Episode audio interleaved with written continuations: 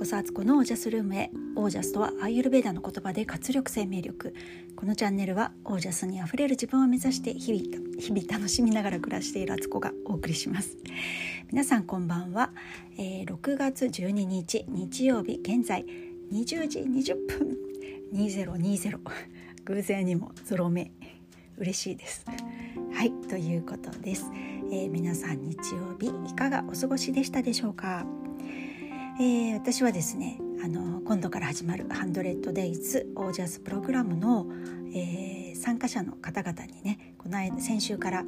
えー、個々にあの個別セッション をさせていただいててあの事前にね、えー、今の状況をお聞かせいただいたり、えー、このプログラムに対するねあのどういうことをやっていきたいと思っているかとかあの質問などもね直接あの始まる前に受け付けてあのいろいろまたより良いものにしていこうと思って、えー、カウンセリングをしているんですけれども今日であの全員の方が終わったんですね。で本当にあの皆さんのとここでねお話しさせていただくことでもうなんかいろいろ楽しみでしょうがないというか本当にあのこのタイミングで集まったメンバーで絶対それにも意味があってでこれから始まることをねみんながこうより良くなっていこうっていうベクトルのもとに集まってるからなんかねすごく相乗効果というものもあのでたくさん現れるんじゃないかなと思っていてでそのことがまた私を押し上げてくれることになってあの私もなんかこうねひらめきで結構動いてる部分もあってあのそういうひらめきがねすごくやっぱりさえ渡るわけなんですよ。でなんかねほんと未知数一応こう腰はあるんですけどでもなんか途中でこういい方向にこう変わったりとかなんか付け加えられたり逆にそぎ落とされたりなんかね何かこういいことが起こるとしか思えないような気分になっているので、えー、とてもねとても楽しみです。そしてですねあの私のこの講座って体のこととかスピリチュアルやるんですけど家事のこととかね暮らしのこともやるので、まあ、大方女性向けなイメージなんですけど実はあの男性も参加していただけることになっていて すごく楽しみですね。なんか本当にもう今ってボーダーレスであって男だから女だからとかでもなくあの一人の人間としてねどう生きるかっていうことがとても大事なので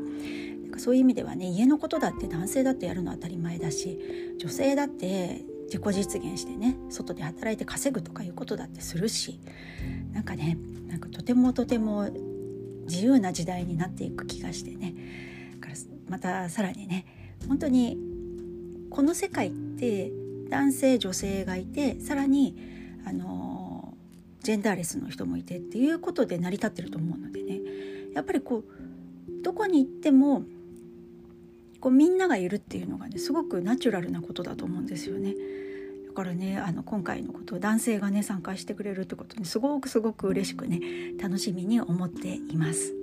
もう刻一点ですけど逆にね本当にみんなともあの楽しくできるような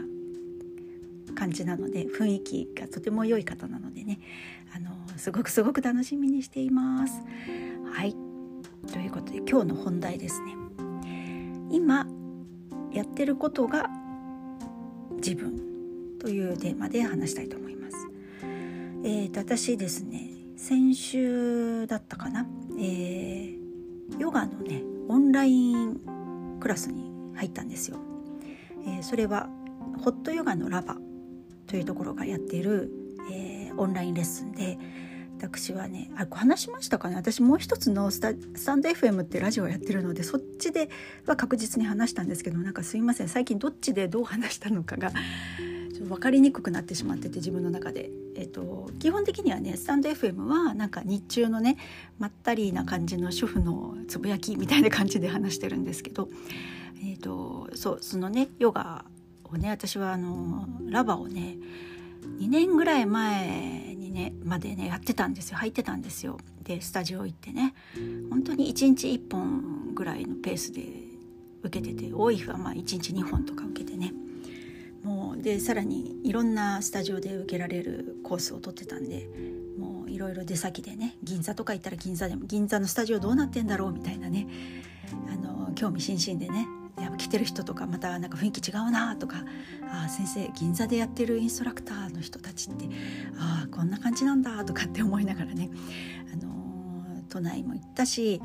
えーと、出張みたいな感じでね関西に行ったこともあるんですけど仕事で。その時に、えーと、西宮のスタジオとかね兵庫県のね行ったりしてましたね。なんかいろいろ出かけましたね。そんな風にねヨガにはまりまくってた時代があったんですけど、えー、そのねあのラバが、えー、ウェブでやれるっていうことで、えー、入ったんですよ。でいくつかレッスンを受けて感じたのがこんなはずじゃなかったのに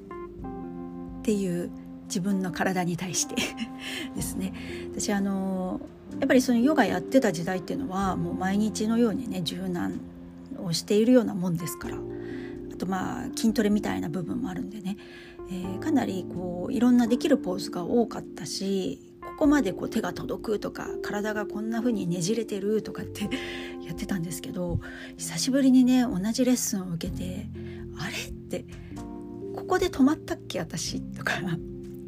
足がついてきてませんけど？みたいなこととかねなんかたくさんありましてちょっと愕然としたというか2年のブランクっていうのはもう結構あるんだなってもう何て言うんですか過去の遺物になってるというかねこのでもあの2年間全く別に運動してなかったわけじゃないので運動はしてたし柔軟もねそれなりにやってたつもりだったんですけどまたヨガはヨガでヨガの時にこう使うひねりだったり動きみたいなことがねあるのでねそれをまざまざと 感じざる得ない状態になってんですよ。でまあこれをねまた取り戻すにはまあ数ヶ月まあ、ひょっとしたら年単位かもしれないなと思いながら長い目でねじわじわとヨガってそういうものなんでね急激に何かするとかできるようになるっていうものじゃなくて日々の、うん、積み重ねですよね。だからそういうつもりでねまたゆっくりやっていこうかなと思ってるんですけどあこれってなんか過去の過去の自分の過去の何て言うんでしたっけこれ、えーと、言葉がすぐ出てこない、えー、あるあるですね。えっ、ー、とあちょっとあ出そうで出ない。なんだっけ。過去のね自分のあ絹塚？過去の絹塚。それにしがみついてんだなみたいな気持ちだけはそれ。でも体ついてませんけどついてきてませんけどっていうことなんですよ。これはなんか思うに今やってることが自分なんですよね。今の自分。だから過去にいくらなんかすごいことをやってたとかこんなになんか勉強ができてましたとか留学をしておりましたとか英語を話しておりましたとかね、えー、ものすごくスタイル良かったんですとか、えー、100m 何秒でしたとか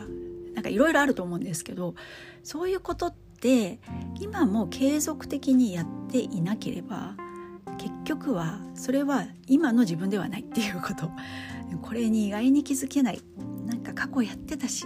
なんかできるしって。まあできるものもあるんですよね。あの自転車に1回乗るのを覚えれば。あのそれをねあの大体乗れる乗れますよね。何年も乗ってないって言ってもまあ感覚すぐ戻ったり、まあ、多少ふらつくことはあるけどあのこうバランスを取る感覚。初めて自転車に乗ってたこけるようなこけ方はまあしない。っていうこともあるんですけどでもいろんなことって結構やっぱ人間って反復の動物だと思うので、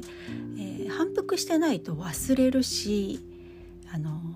バランス悪くなるんですね。体と頭が乖離していくみたいな感じで。だからなんかそう過去の遺産にこう本当しがみついてちゃいけないなと思ったんですよ。でもし自分がすごく体が柔らかいってことがねあれば過去にそういう自分がいて今もそうだって言うんだったら今もやっぱりやってないとおかしいしそれってできるって基準は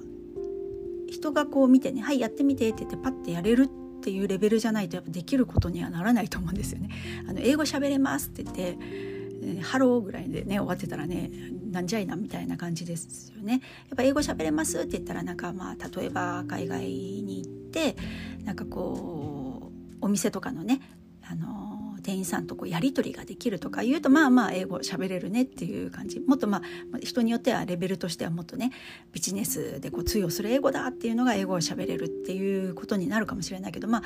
一般的にねそういう感じですよね。だからそういう意味では